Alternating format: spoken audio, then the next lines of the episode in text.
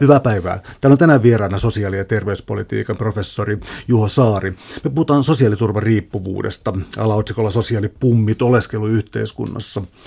Voisin napata tällaisen paradoksin tässä, että kirja on tuhtipaketti ja sosiaaliturvan riippuvuus. Jotenkin tuntuu siltä, että on tutkittu todella marginaalista ja pientä asiaa, joka on täysin keskeinen ja olennainen nykykeskustelulle ja ohjaa politiikkaa. Eli ähm, miten sä suhtautuisit tämän asian? Kyllä tuossa paljon totuuden siementä on. Siis sosiaali- ja terveyspolitiikan tehtävänä on perinteisesti ollut markkinariippuvuuden vähentäminen, joka tarkoittaa siis sitä, että kun markkinat epä, eri tavalla e, niin kuin ihmisten elämää kolhii, niin sitä sitten niin kompensoidaan erilaisilla tulonsiirroilla ja palveluilla.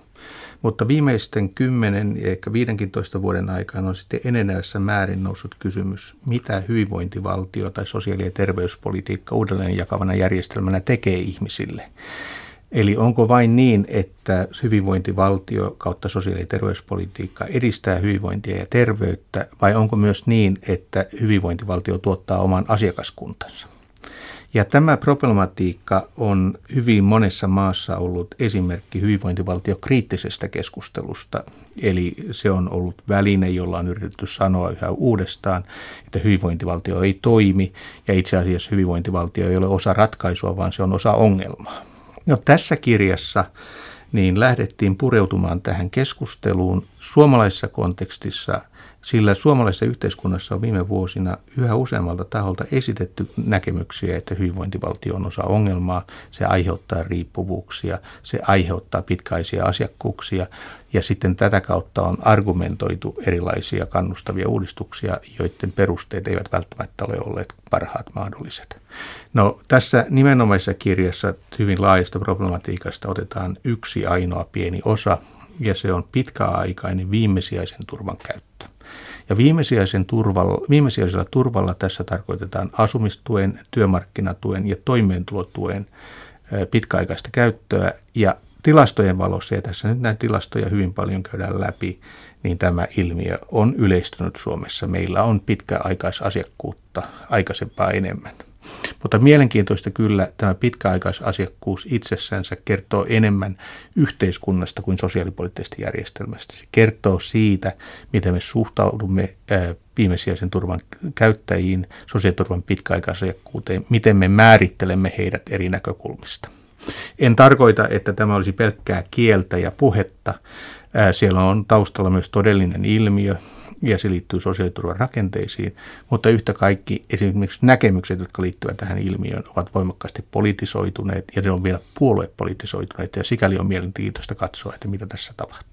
Voisi tuota hieman jatkaa, koska siis tämä ilmiö on mulla äh, ennestään tuttu oikeastaan yhdysvaltalaisesta keskustelusta, jossa oli puhe welfare mothersista ja tällaisesta, että siis yksinhuoltaja äidit, vielä mustat yksinhuoltaja äidit synnyttävät lapsia saadakseen maksimaaliset sosiaalituet ja puhuttiin tällaista niin köyhyyskulttuurista ja sen rakentumisesta. Onko tämä sosiaalipummi oleskelu yhteiskunnassa, onko se osa tätä laajempaa keskustelua vai onko se pikemminkin suomalainen, onko se suomalaisia erityispiirteitä?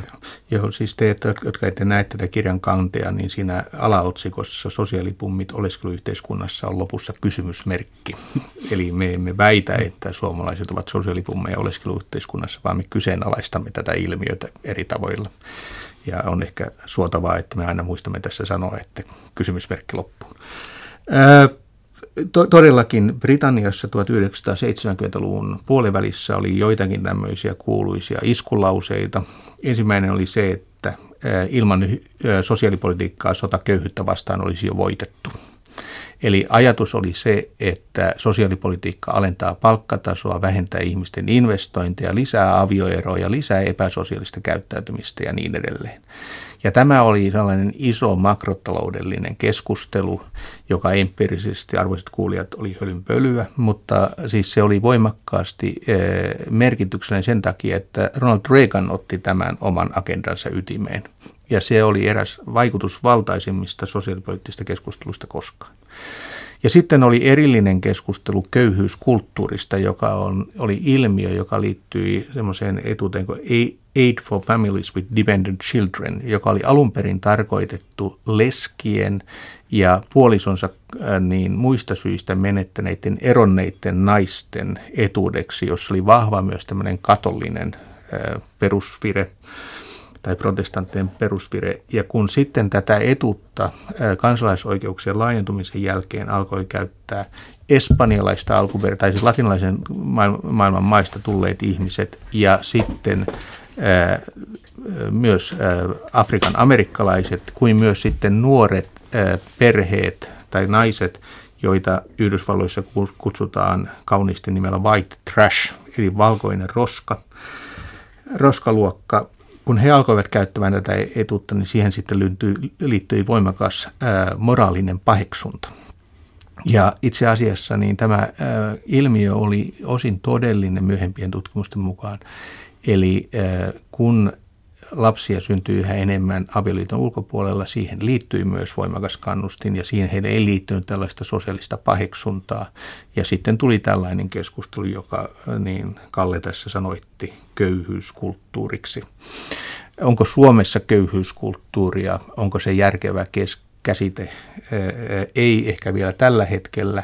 Meillä on joitakin tämmöisiä raflaavia esimerkkejä ihmisistä, jotka ovat sopeuttaneet elämänsä sosiaaliturvan varassa ja on toki niinkin, että ihmiset osaavat laskea, mutta sellainen eriytynyt ryhmä yhteiskunnassa, joka muodostaisi erityisen alaluokan, niin sellaista ei, ei vielä meillä Suomessa ole, jos sen määritelmä ytimessä on se, että sukupolvesta toiseen elättäisiin viimeisen turvalla. Itse asiassa me olemme mesäätiön rahoituksella tutkineet näitä sukupolvittaisia ketjuja vastikään ja on hyvin mielenkiintoista, että me emme ole löytäneet yhtäkään sukua, jossa kaikki olisivat sukupolvesta toiseen viimeisensä turvalla. Että samassa perheessä voi olla hyvin haavoittuvassa asemassa lähteneessä per, tai siis asemassa olevien vanhempien perheessä kolme lasta, joista yksi on jossakin instituutiossa, toinen on sitten enemmän tai vähemmän viimeisensä turvalla ja hän on se, johon me kiinnitämme erityistä huomiota ja kolmannella on omakotitalo Espoossa.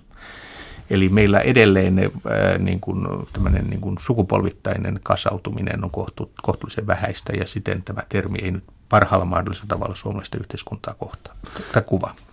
Yksi asia, mikä tässä kirjassa tulee hyvin voimakkaasti esiin, on se, että sä vältät tai tekijät yleensäkin tässä kirjassa siis välttää erilaisia, no, tällaisia, tällaisia, tällaisia isoja sanoja, joita ei oikein voi sitten operationalisoida oikein kunnolla mitenkään. Ja, äh, ehkä päällimmäisenä tulee mieleen se, kun ajatellaan hyvinvointivaltiokeskustelua, on sellaista niin kuin globalisaatio, sitä ja tätä, ja uusliberalismi, sitä ja tätä. Mm. Äh, Onko nämä jotakin aikalaisdiagnoosia, joka ei oikeastaan kerro yhtään mitään, vai onko nämä mielenkiintoisia käsitteitä, jotka vaan tarvitsee parempaa analyysiä? Joo. Jo siis tutkimuksen ideana on valita ne käsitteet ja lähestymistavat, jotka parhaalla mahdollisella tavalla kuvaavat tarkasteltuna olevaa ilmiötä. Ja minun maailmassani mä pystyn selittämään suurimman osan näkyvissäni olevista havainnoista katsomalla intressejä, arvoja – agendojen asettamista, sosiaaliturvan instituutioisia rakenteita. Mä olen käyttänyt viimeiset 30 vuotta lukemalla sosiaali- ja terveyspoliittista lainsäädäntöä ja mm, tunnistamalla sen järjestelmän toimintaperiaatteet voidaan selittää suurin osa havainnoista. Sen jälkeen, kun ruvetaan katsomaan ihmisten käyttäytymistä tai organisaatioiden käyttäytymistä, vaikkapa hallituksen käyttäytymistä maassamme tai viimeisen turvan asiakkaiden käsitystä, käyttäytymistä, niin kummankaan näiden selittämisessä minä en tarvitse näitä hyvin isoja käsitteitä. Jos minä katson, mitä hallitus tekee ja miksi hallitus tekee ja kun hallituksen kanssa paljon töitä teen eri syistä, niin kyllä sen selittyy ennen kaikkea ihan hyvin pragmaattisilla syillä. Meillä on julkisen talouden vakava alijäämä, meillä on työllisyysasteen nostopyrkimys. Tarviiko minä sitten uusliberalismin käsitettä selittääkseni? En. Ja samaten, niin jos minä haluan selittää pitkäaikaista sosiaaliturvan asiakkuutta niin, ja siihen liittyvää kysymystä, minkä takia ihmiset pitkäjänteisesti tai pitkäaikaisesti jäävät etuksille, minä voin selittää sen kannustimien avulla, minä voin selittää sen palvelujen ja terveyspalvelujen ja koulutuspalvelujen ja asumispalvelujen toimimattomuudella, mutta mä voin myös löytää ihan selkeät mekanismit, jotka liittyvät ihmisten adaptaatioon, eli sopeutumiseen siihen elämäntilanteeseen, heidän niin, kimmoisuuden eli resilienssin vähentymiseen, erilaisten addiktioiden yleistymiseen ja muihin tämänkaltaisiin tekijöihin, esimerkiksi niukkuuden kuormittavaan vaikutukseen. Ja nämä selitykset on myös sen luonteisia, että mä pystyn ne empiirisesti operationalisoimaan. Eli arvoisat kuulijat, kun minä yritän tehdä tutkimusta, sikäli kun tässä maailmassa vielä siihen aikaa on, niin mä äh, haluan tehdä sen myös niin, että ne käsitteet, joita käytetään, ovat empiirisesti soveliaita. Ja esimerkiksi sellainen käsite kuin niukkuus, niin minä voin sen neljäksi kysymykseksi muotoilla ja sitten joko kvantitatiiviseksi tai kvalitatiivisesti asiaa selvittää. Mutta jos mun pitäisi selvittää, että onko tämä neoliberalismia, niin mä en pystyisi tähän operationalisointiin. Onko sitten hyötyä käyttää hallinnan tai globalisaation tai uusliberalismin käsitteitä tutkimuksessa – Toki, jos sen sitten jollain tavalla empiirisesti operationalisoi. Mutta esimerkiksi kun katsotaan globalisaation empiirisiä operationalisointeja, niitä on tällä hetkellä maailmassa kolme dominoivaa, joista tunnettu on niin sanottu KOF-indeksi, niin kyllä täytyy sanoa, että siellä on niin paljon tulkinnanvaraisuutta, että paremmin, paremmin pärjää yksinkertaisimmilla mittareilla. Jos miettii tuota argumenttien rakennetta, eli usein silloin kun uusliberalismia ja, ja, ja globalisaatiota käytetään tällaisena niin kuin, no, siis puhtaasti retorisena keinona, mutta siirrytään sitten niin kuin pois tästä retorisesta maailmasta, niin voi ne tehdä kuitenkin järkevän jaottelun siihen, että on olemassa siis sellaisia vähintäänkin argumentteja tai sitten prosesseja. Olen tyytyväinen, jos vastaat siihen, että, että ovatko ne todella prosesseja, jotka ovat siis niin kuin joko endogeenisia tai eksogeenisia hyvinvointivaltion logiikalle. Ja tämä endogeeninen tässä tarkoittaa siis ikään kuin järjestelmään sisään rakennettua tuhoisuutta. Mm. Eli onko tällaisia niin kuin varsinaisia kehityspolkuja todella nähtävissä tämän tutkimuksen valossa vai pitääkö tässäkin sanoa, että se on aina poliittista retoriikkaa? Joo, tuo kysymys on tavattoman laaja, mutta jos lähdetään liikkeelle siitä, että mikä hyvinvointivaltiota oikeasti vaivaa, niin meidähän se keskeinen haaste on se, että meidän menot ovat lisääntyneet tavattoman paljon, meidän BKT ei ole kasvanut vastaavasti. Ja meidän sosiaalimenojen lisäys vuoden 2008 jälkeen on 20 miljardia euroa. Se on suurin piirtein saman luokkaa kuin meidän BKTn tasokorotus samalla siis tasosiirtymä on nyt 20 miljardia euroa ja saman verran on kasvanut BKT. Ja äh, on toki sitten mahdollista ajatella, että hyvinvointivaltiota ajetaan systemaattisesti alas ja että se on uusi liberalismi ja globalisaatio, joka sen tekee.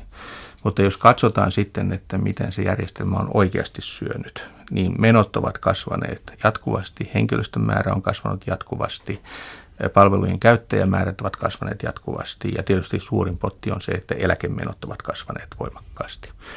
Joten se keskeinen kysymys on ollut ö, poliittisesti ja siinä maailmassa, jossa minä tutkimustani teen, niin se, että miten tämä kustannusten kasvun hillintä voidaan tehdä järkevällä tavalla.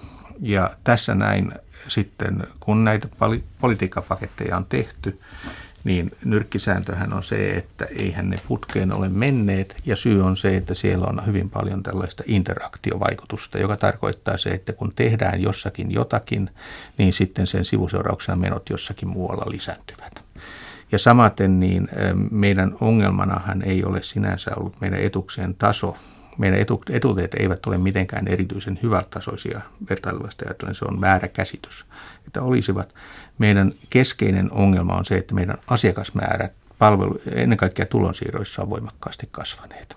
Ja tämän tyyppisten asioiden uudistaminen ja niiden selittäminen on, on hyvin hyvinvointivaltiolle endogeenista.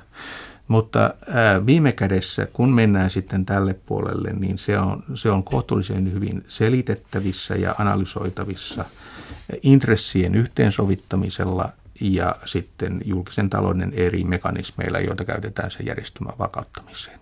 Eli konkreettisesti, jos ajatellaan vaikkapa intressejä, niin meillähän on nyt esimerkiksi tehty niin sanottu Lindströmin vapautus tai, tai armahdus, jossa niin pitkään työttömänä olevia siirrettiin eläkejärjestelmän piiriin ja samaten meillä on esimerkiksi kotihoidon tukeen ja eläkkeensaajien asumistukeen liittyviä ratkaisuja, jotka ovat olleet joidenkin puolueiden intressien mukaisia. Toisaalta meillä on toisia uudistuksia, jotka ovat olleet kokoomukselle hyvin tärkeitä, eli esimerkiksi tämä valinnanvapaus, lainsäädäntö tai sitten maakuntalainsäädäntö, joka on ollut Suomen keskustalle hyvin tärkeä. Ja nämä muutokset, mitkä voidaan identifioida, niin on kohtuullisen selkeästi selitettävissä erilaisten intressiryhmien valtasuhteilla. Ja sitten miten se tekniikassa tehdään, niin sehän käytännössä tapahtuu niin, että joko työmarkkinaosapuolet tai sitten ministeriöt, riippuen vähän mistä puhutaan, niin pyrkivät tekemään omat ehdotuksensa ja, jos ei, ja uudistuksensa. Ja jos ei tämä sitten onnistu, niin sitten valtiovarainministeriö ystävällisesti tässä auttaa. Ja, ja nämä on viime kädessä tekniikkaa, se on äh, kivuliasta, se on poliittisesti keskeistä, mutta se on tekniikkaa. Mikä se on sitten se todellinen ongelma, niin ei ole tämä taloudellisen kestävyyden luominen. Me pystymme, ja arvoisat kuulijat, Suomessa itse asiassa on erinomaisen hyvä julkinen hallinto. Meillä on virkamiehet, jotka pystyvät tämän tekniikan tekemään. Mutta se suurempi puoli on se, että kestääkö kansa tämän tekniikan tekemisen. Eli Silloin on kysymys siitä, että kokevatko suomalaiset, että nämä tehdyt uudistukset ovat reiluja ja kokevatko he, että he ovat samassa veneessä ja kokevatko he, että hyvinvointivaltio on heitä tukeva vai onko siellä jotakin valuvikaa, kuten te esimerkiksi laiskistaisi heitä. Ja kun me kysytään ihmisiltä ja me olemme kysyneet, niin enemmistö suomalaisista on nyt sitä mieltä, että me emme ole samassa veneessä. Se on tapa, jolla me mittaamme niin sanottua sosiaalista yhteenkuuluvuutta. Ja jos me olisimme kaikki samassa veneessä, niin asiat olisivat kerran kaikkiaan mahtavasti. Me kokisimme, että järjestelmä toimii ja meitä kohdellaan reilulla tavalla. Suomalaiset eivät ajattele näin. Suomalaiset myös ajattelevat, että Suomi on liian eriarvoinen, eli kun me katsotaan erilaisia eriarvoisuuden ulottuvuuksia ja rakennetaan niistä niin sanottu summamuuttoja ja käytetään väestöä edustavaa aineistoa, niin vastaus on kategorisesti se, että suomalaiset kokevat yhteiskunnan liian eriarvoiseksi. Ja sitten jos mä vielä hetken jatkan ennen kuin päästään haastattelussa vuorovaikutukselliseen vaiheeseen, niin myös se, että kun me katsotaan tarkemmin sitä, että kenen mielestä hyvinvointivaltio tekee laiskaksi, niin suomalaisista hyvin suuri osa, tai noin puolet on sitä mieltä, että näin tapahtuu hyvinvointivaltio, joka piti olla meidän hyvinvoinnin ja terveyden edistäjä, on ihmisten mielestä laiskista. Mutta tämä ei ole nyt vielä niin äh, kovin äh, haastavaa. On ihan ok ajatella, että on eri syitä, miksi ihmiset ajattelevat, että me emme ole samassa veneessä. Me emme ole, tai että me olemme liian eriarvoisia tai että järjestelmä tekee meidät laiskaksi. Se suuri ongelma on se, että nämä kaikki näkemykset on poliittisesti voimakkaasti latautuneet. Ja me emme ajattele tässä maassa sosiaaliturvan suunnasta samansuuntaisesti enää. Ja meillä on huomattavan vahvoja näkemyseroja, jotka eivät perustu ihmisten tuloihin, eivät välttämättä heidän asuinpaikkaansa, vaan ennen kaikkea heidän arvoihinsa, siihen puolueeseen, jonka he arvonsa kanavoivat. Ja tämä on mielenkiintoinen kysymys. Mä tavallaan haluaisin painottaa vielä tuota aspektia tässä, koska kävi ilmi tuossa aiemmin puheessasi ja sitten tässä kirjassa siis siitä, että on tiettyä jatkuvuutta suomalaisessa hyvinvointivaltiossa ja, ja ne pikemminkin selittää, selittää ilmiöitä, mutta sitten tämä puhe nimenomaan siis köyhyydestä, tavallaan siis köyhyyskartasta, niin siis äh, kirjassa oli niin kuin aivan hämmästyttävää tämä tota, puoluesidonnaisuus ja siis se, että vaikuttaisi siltä, että kyseessä ei todellakaan ole, niin kuin sä sanoit, sosioekonomiset ryhmät, että, että tämä menisi tällä tavalla, ja tai sitten niin kuin, ää, niitä edustavat ammattijärjestöt tai tällaiset, vaan että kyseessä on niin jonkinlainen mediaani äänestäjä ja se, että tämä kysymyksen asettelu on hätkähdyttävästi seuraa puolueen linjoja. Siis se oli kerta kaikkiaan hankala tässä radiossa kuvata, mutta graafi oli niin kuin äärimmäisen selkeä. Kyllä se näin on, että meillä on hyvin voimakkaasti poliittista erimielisyyttä, mutta nämä erimielisyydet eivät ole syntyneet tämän hallituksen aikana, vaan ne ovat pitkään olleet suomalaisen yhteiskunnan osa. Mutta mikä on nyt tässä hallituksessa ehkä erityistä? Ajatellaan vaikkapa tätä väitettä, että hyvinvointivaltio tekee laiskaksi. Ja meillä on tästä siis sekä väestöaineisto että kansanedustaja-ehdokas aineisto. Niin meidän silloisten persujen nykyisten, en tiedä mitkä kannattajat, sitten Suomen keskustan ja kokoomuksen kannattajat ovat voimakkaasti sitä mieltä, että hyvinvointivaltio tekee laiskaksi. Ja he ovat olleet tätä jo aikaisemminkin mieltä, tässä ei ole mitään uutta, mutta olennaista on se, että nämä kolme puolueita ovat hallituksessa, jolloin sitten heidän kykynsä kanavoida arvojansa politiikkaa, joka on demokratian idea, niin ovat aikaisempaa paika, ää, niin kuin painavammat tai mahdollisuudet suuremmat ja siis sitten näkyy eräissä politiikkalinjauksissa, joita meidän yhteiskunnassamme on viime vuosina tehty. Toinen sitten mielenkiintoinen asia on se, että kun jonka viittasit äsken tässä näin, niin on se, että meillä todellakin katsottiin, että vähän tarkemmin sitten sitä, että kenen mielestä niin kuin köyhyys on rakenteellinen tekijä, joka aiheutuu ikään kuin ihmisistä riippumattomista syistä, ja kenen mielestä köyhyys on enemmän tai vähemmän omien valintojen seurausta, että ihminen ei ole ponnistellut ja niin edelleen niin me löysimme sieltä näitä tämmöisiä perinteisiä poliittisia jakojakin, mutta mielenkiintoista oli se, että mitä vähemmän ihmisellä oli kokemusta omassa elämässänsä köyhyydestä, työttömyydestä, köyhyydestä, työttömyydestä ja leipäinoissa seisomissa ja tämän tyyppisistä asioista, niin sitä enemmän hän ajatteli, että köyhä on laiska. Eli elämän kokemukset ovat eriytyneet. Eli jos katsot hyvin kaukaa ihmistä ja katsot jonoa, joka seisoo tuolla Helsingin kadulla, Helsingissä siis äh, on lukuisia leipäjonoja, mutta yksi on Helsingin kadulla. Tai onko se Vaasan kadulla? No siellä kuitenkin, äh, tuolla Hurstin jono. Niin äh, jos ei ole mitään kontaktia siihen maailmaan, niin hyvin nopeasti määrittelee sen porukan sinne omasta syystä olevaksi, tai että ei ole aikoinaan opiskellut, tai ei ole niin tehnyt hyviä valintoja ja niin poispäin. Ja sitten laiskahan se semmoinen on. Ja tämän tyyppinen ajattelu on Suomessa jossain määrin uutta. Tosin se ei ole ihan niin uutta, että me pitäisi ajatella. Meillä esimerkiksi 1830-40-luvulla oltiin suuresti huolissaan, että köyhäinhoito johtaa siihen, että ihmiset ylkäävät perheensä ja heittäytyvät hyvinvointi, tai silloisen hyvinvointipolitiikan niin kuin, piiriin ja lusmuilemaan sinne Siis että tämmöistä ajattelua on aina ollut Suomessa köyhiä ihmisiä kohtaan, mutta nyt kun meidän nämä sosiaaliset etäisyydet väestöryhmien välillä on kasvaneet, niin nämä näkö- näkemykset ovat myös voimistuneet. Täällä on tänään siis vieraana sosiaali- ja terveyspolitiikan professori Juho Saari. Puhutaan sosiaaliturvan riippuvuudesta, käsitteestä, joka polarisoi Suomessa keskustelua. Mä vähän hätkätin tuossa sun äskeisessä vastauksessa siitä, että tämä, me ei olla enää samassa veneessä. Tällainen solidaarisuus on kadonnut, koska kuitenkin tuntuu siis siltä, että itse hyvinvointivaltiolla on laaja, yli puolueiden menevä äh, ikään kuin legitimiteetti tätä kautta, mutta onko tästä kadonnut sitten joku reiluuden tunne tai yhteisyyden tai solidaarisuuden tunne, joka sitten mittaa eri asiaa? Joo, vielä tarkentaisin tuon äsken, että siis minä en ole sitä mieltä, että suomalaiset eivät ole samassa veneessä. Suomalaiset ovat sitä mieltä, että me emme ole samassa veneessä. Itse asiassa me, meidän sosiaaliturvajärjestelmämme on solidaarisempi ja kattavampi kuin mitä ihmiset ajattelevat sen olevan. Eh, ehkä he ajattelevat, että osa sitten keskiluokasta on lähtenyt omille teilleensä, että me olemme jääneet sitten sivun heistä. Eh, mikä sitten on tässä järjestelmässä ehkä semmoinen eh, kaksi, kaksiosainen tämmöisiä eroja tuottava tekijä, niin meillä on kaksi termiä, joita me usein käytetään, ja se on empatiakuilu ja sitten toinen on solidaarisuusvaje. Ja empatiakuilu mittaa sitä, että mihin asti sinun oma myötätuntosi uloittuu ja siihen asti, kun se ulottuu, niin on kysymys ihmisistä, jotka sinä määrittelet läheisiksi tai samankaltaisiksi, ja sen jälkeen alkaa niiden ihmisten alue, joita, joita me määrittelemme muukalaisiksi.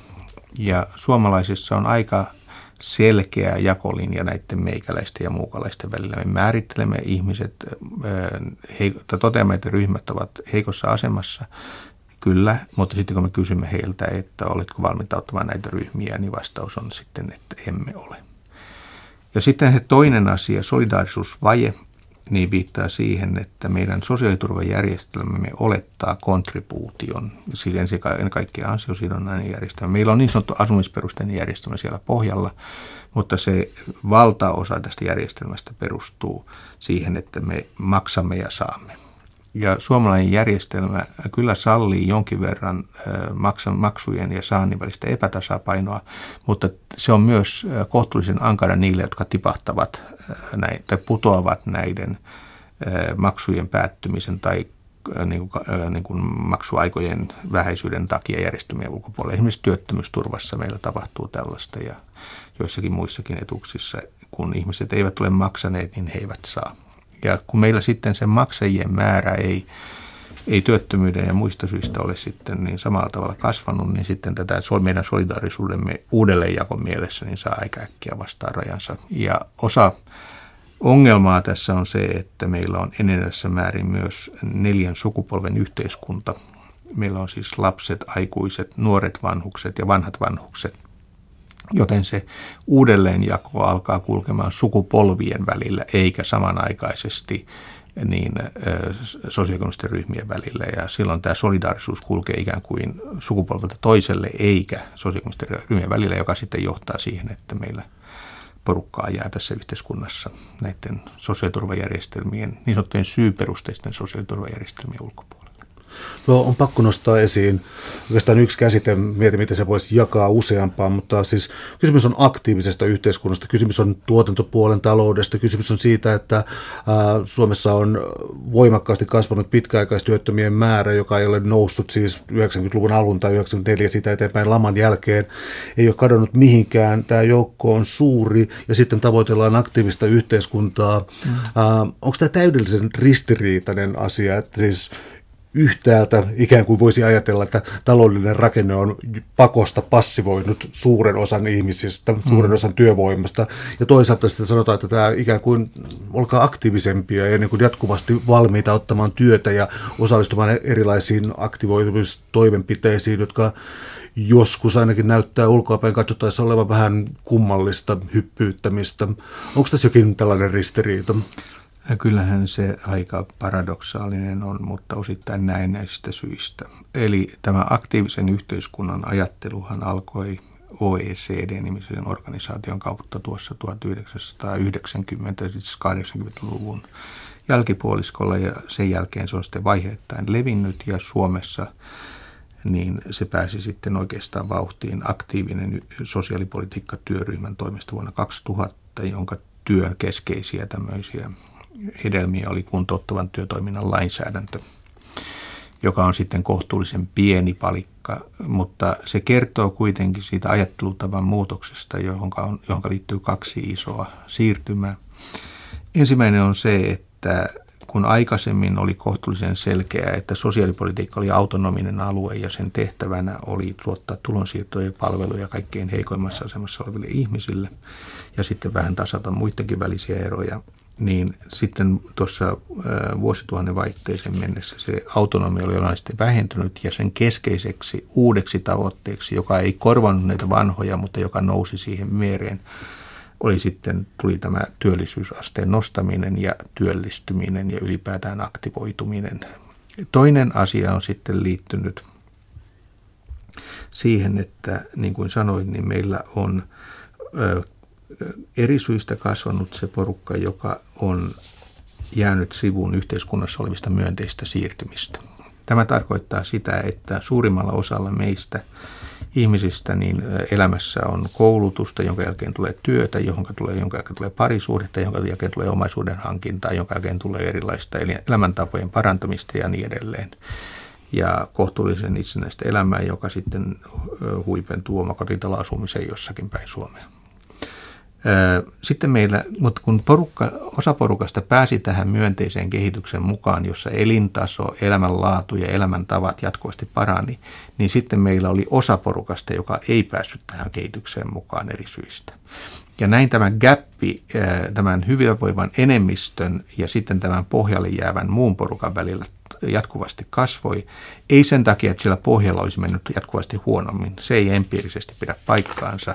Kun usein sanotaan, että sosiaaliset ongelmat ovat monimutkaistuneet, niin eivät ole pääsääntöisesti.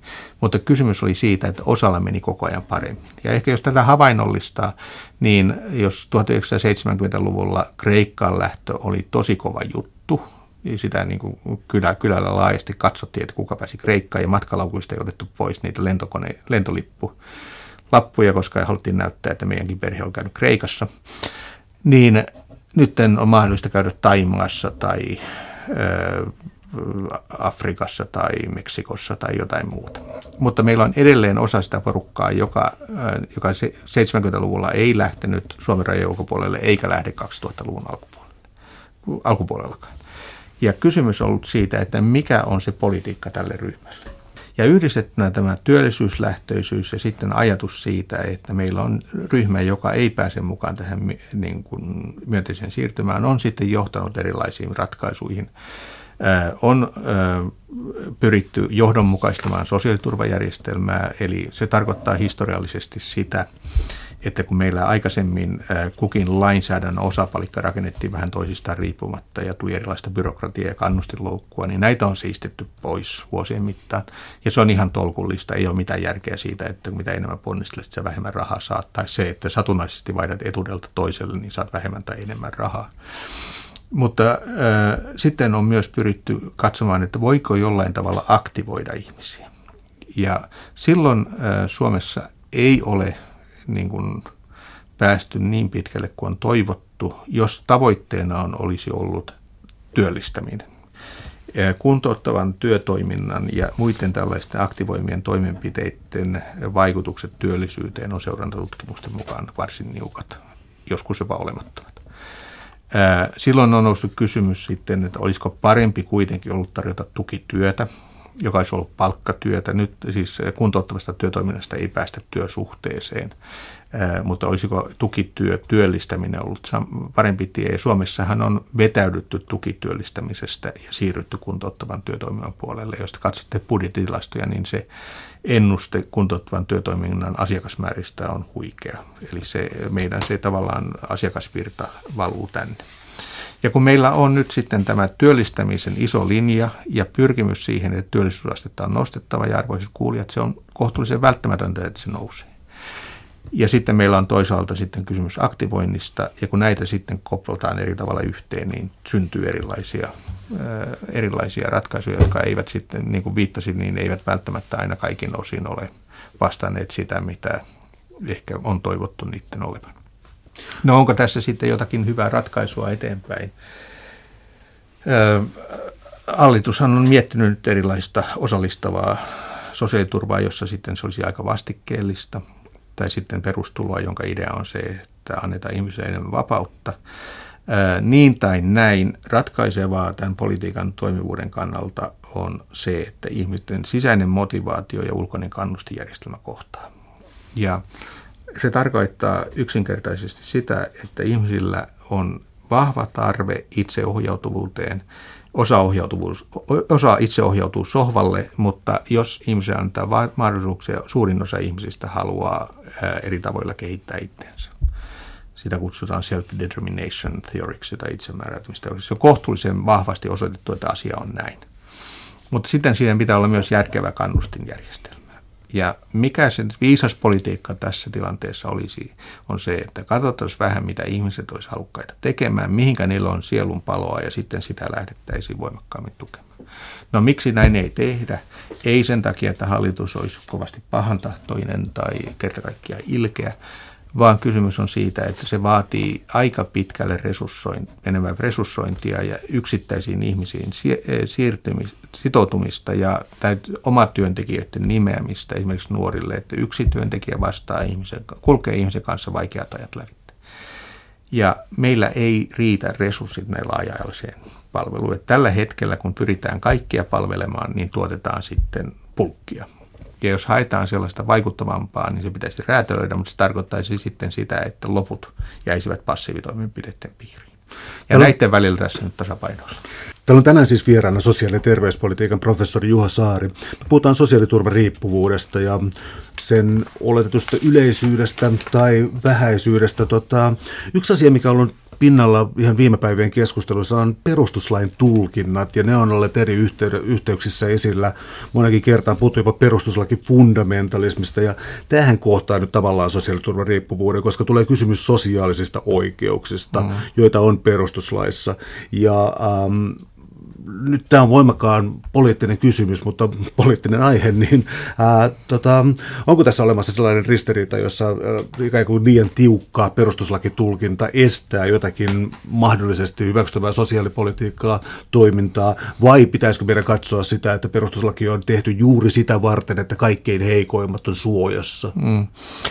Joo, tämä on tavattoman haastava kysymys ja mä olen tästä lukuisia kertoja juristien perustuslakijuristien kanssa keskustellut ja Kyllä se näkemys on, että ihmisten oikeudet pitää taata ja kaikkein haavoittumissa asemassa olevia tukea. Ja jos siihen liittyy väärinkäytöksen riskiä tai tämmöistä riippuvuutta, niin sitä pitää asianmukaisella tavalla, huom- asianmukaisella tavalla hillitä. Ja meillähän on käytössä siihen erilaista karenssia ja meillä on esimerkiksi työttömyysturvan karenssijärjestelmä on, on, on, on hyvin mielenkiintoinen kokonaisuus. Ja me pystymme myös sitten seuraamaan varsinaisia väärinkäytöksiä enenevässä määrin ristiintaulukoon tai ajamalla erilaisia rekistereitä lävitse. Että jos siellä sattuu pääsemään palkkatuloa ja toimeentulotukea samanaikaisesti, niin kyllä Kela osaa soitella ja kysyä, että mistä tässä on kysymys. Ja samaten on opiskelijoilla, opiskelijoilla tämä tilanne. Ja sitten jos tässä nyt tiukkaan paikkaan tulee ja sitten todetaan, että tästä seuraa näin ja näin, niin sitten se kysymys on, on niin sanotusta Spandrelli-efektistä, eli mikään järjestelmä ei ole täydellinen ja kaikkiin järjestelmiin liittyy määritelmällisesti joitakin ongelmallisia kohtia.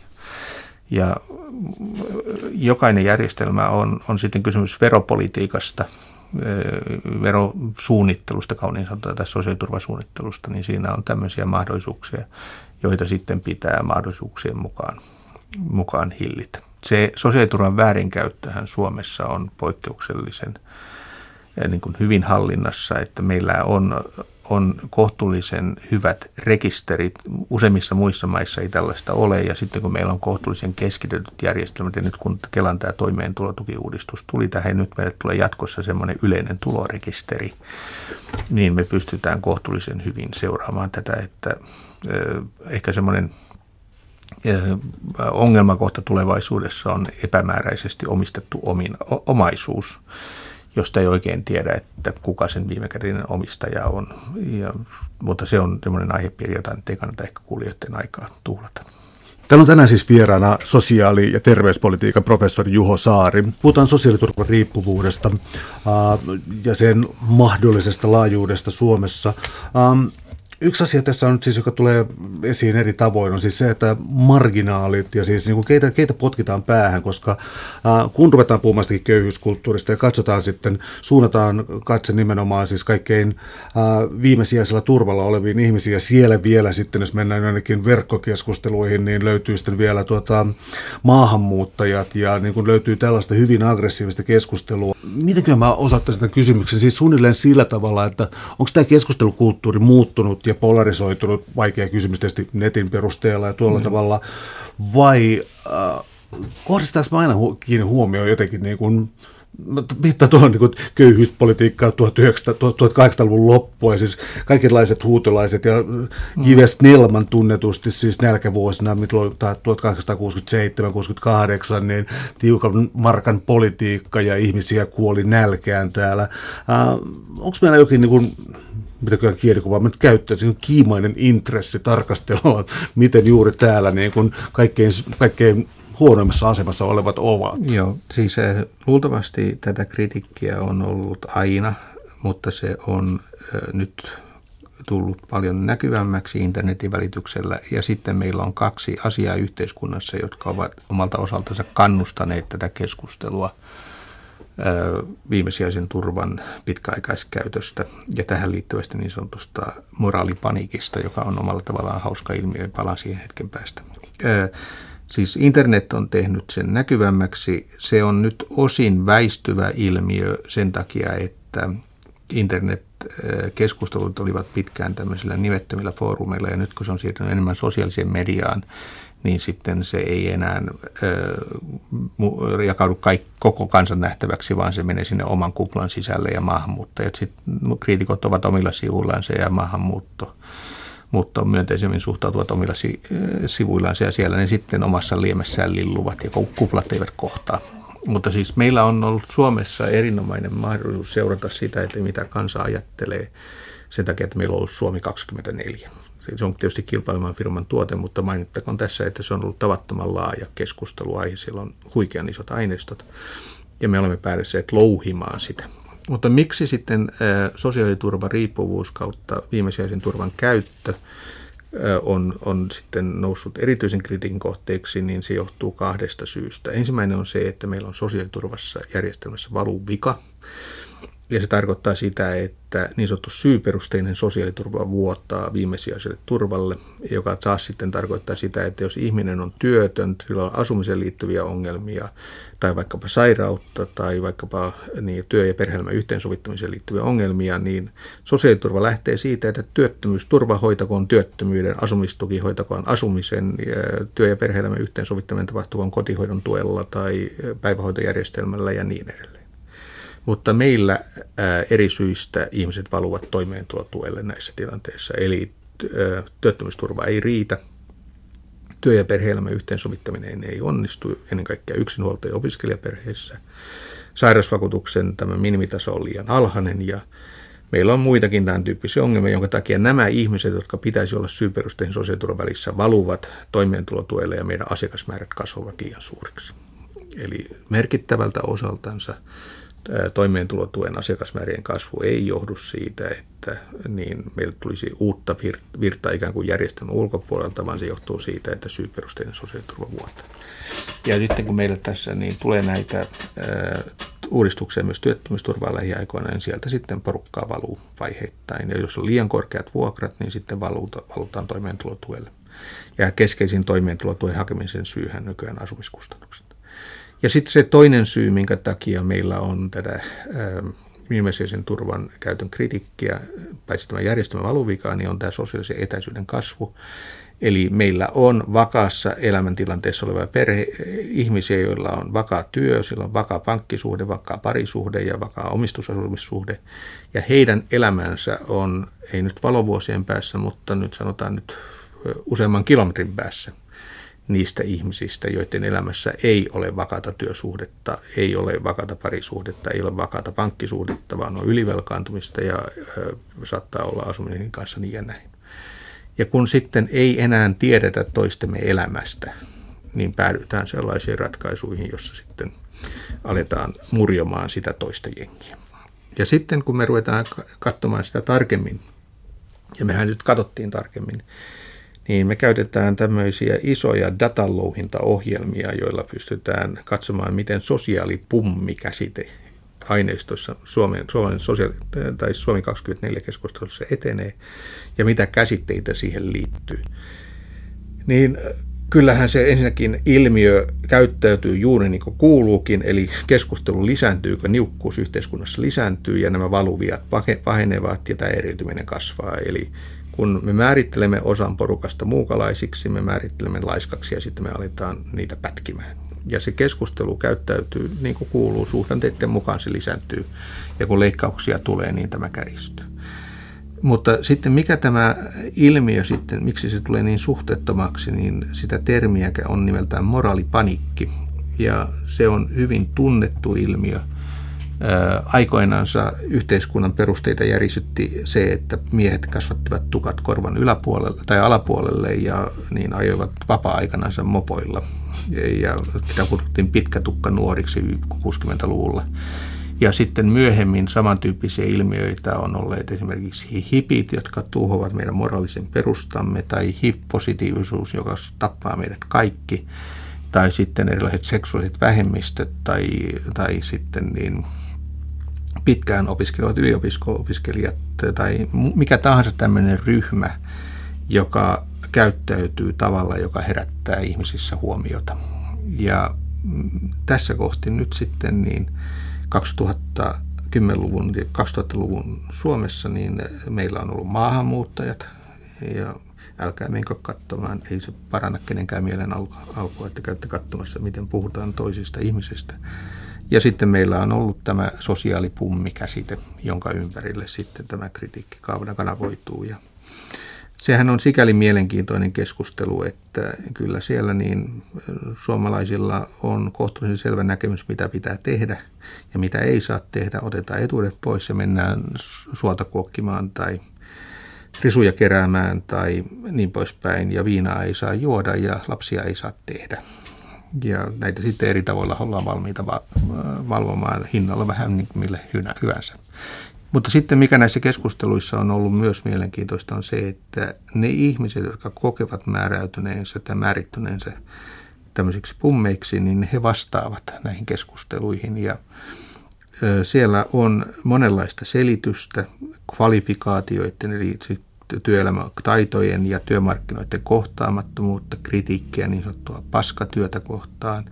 Sitten siellä on ollut sellaistakin porukkaa, joka aluksi on ajatellut, että tämän työttömyysjakson loppupu- niin kuin aikana vähän, pidetään sapattia, mutta sitten se sapatti ei enää olekaan ollut omissa käsissänsä, vaan sitä paluuta työmarkkinoille ei enää ole ollut.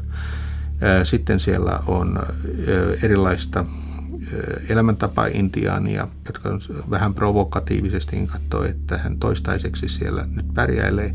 Mutta ennen kaikkea siellä on ihmisiä, jotka ovat läpeensä väsyneitä siihen, että he yrittävät ja epäonnistuvat vuodesta toiseen. Ja se, mihinkä he tähtäävät, ei toteudu. Mä haluaisin tuossa siis yhteen käsitteeseen, joka kirjassa, kirjassa toistuu, ja mä en tiedä kuinka tuttu se on kuulijoille, mutta äh, käsite resilienssi tulee tässä mm. kirjassa usein, ja sä olit juuri siitä itse asiassa puhumassa. Mä haluaisin vain johdattaa puhetta siihen suuntaan, koska äh, se on mun mielestä yksi sellaisista avainkäsitteistä, mikä voisi myös kun avata tavallaan konkreettia sosiaaliturvalla elämistä ja elämän ikään kuin vastoinkäymisiä. Joo, eli meillä on siis äh, kaksi tapaa lähestyä tätä viimesijaisella turvalla elämisen maailmaa. Eli ensimmäinen on se, että me katsotaan niin sanottuja mahdollisuusrakenteita. Silloin me katsotaan, että onko ihmisten elämässä erilaista kannustinloukkua, onko siellä niin riittävästi palveluja, onko siellä koulutusta tarjolla, onko terveyskunnossa, miten tuo asuminen menee, mikä on asumisen matka ja työpaikan välinen, asumisen ja työpaikan välinen etäisyys. Näitä me laskeskellaan ja katsotaan. Mutta siellä puolella ei oikeastaan pitkä aikaan tapahtunut mitään mielenkiintoista sitten mielenkiintoinen kysymys on se, että miten ihmisten toimintakyky kehittyy.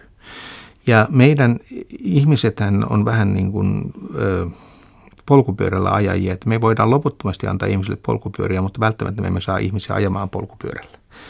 Ja on erilaisia syitä, jotka vaikuttavat siihen, miten ihmiset pystyvät käyttämään niitä palveluja ja tulonsiirtoja, joita heidän, heille on annettu, niiden tavoitteiden saavuttamiseen, joita julkinen valta on määritellyt koulutusta, kuntoutusta, työelämää.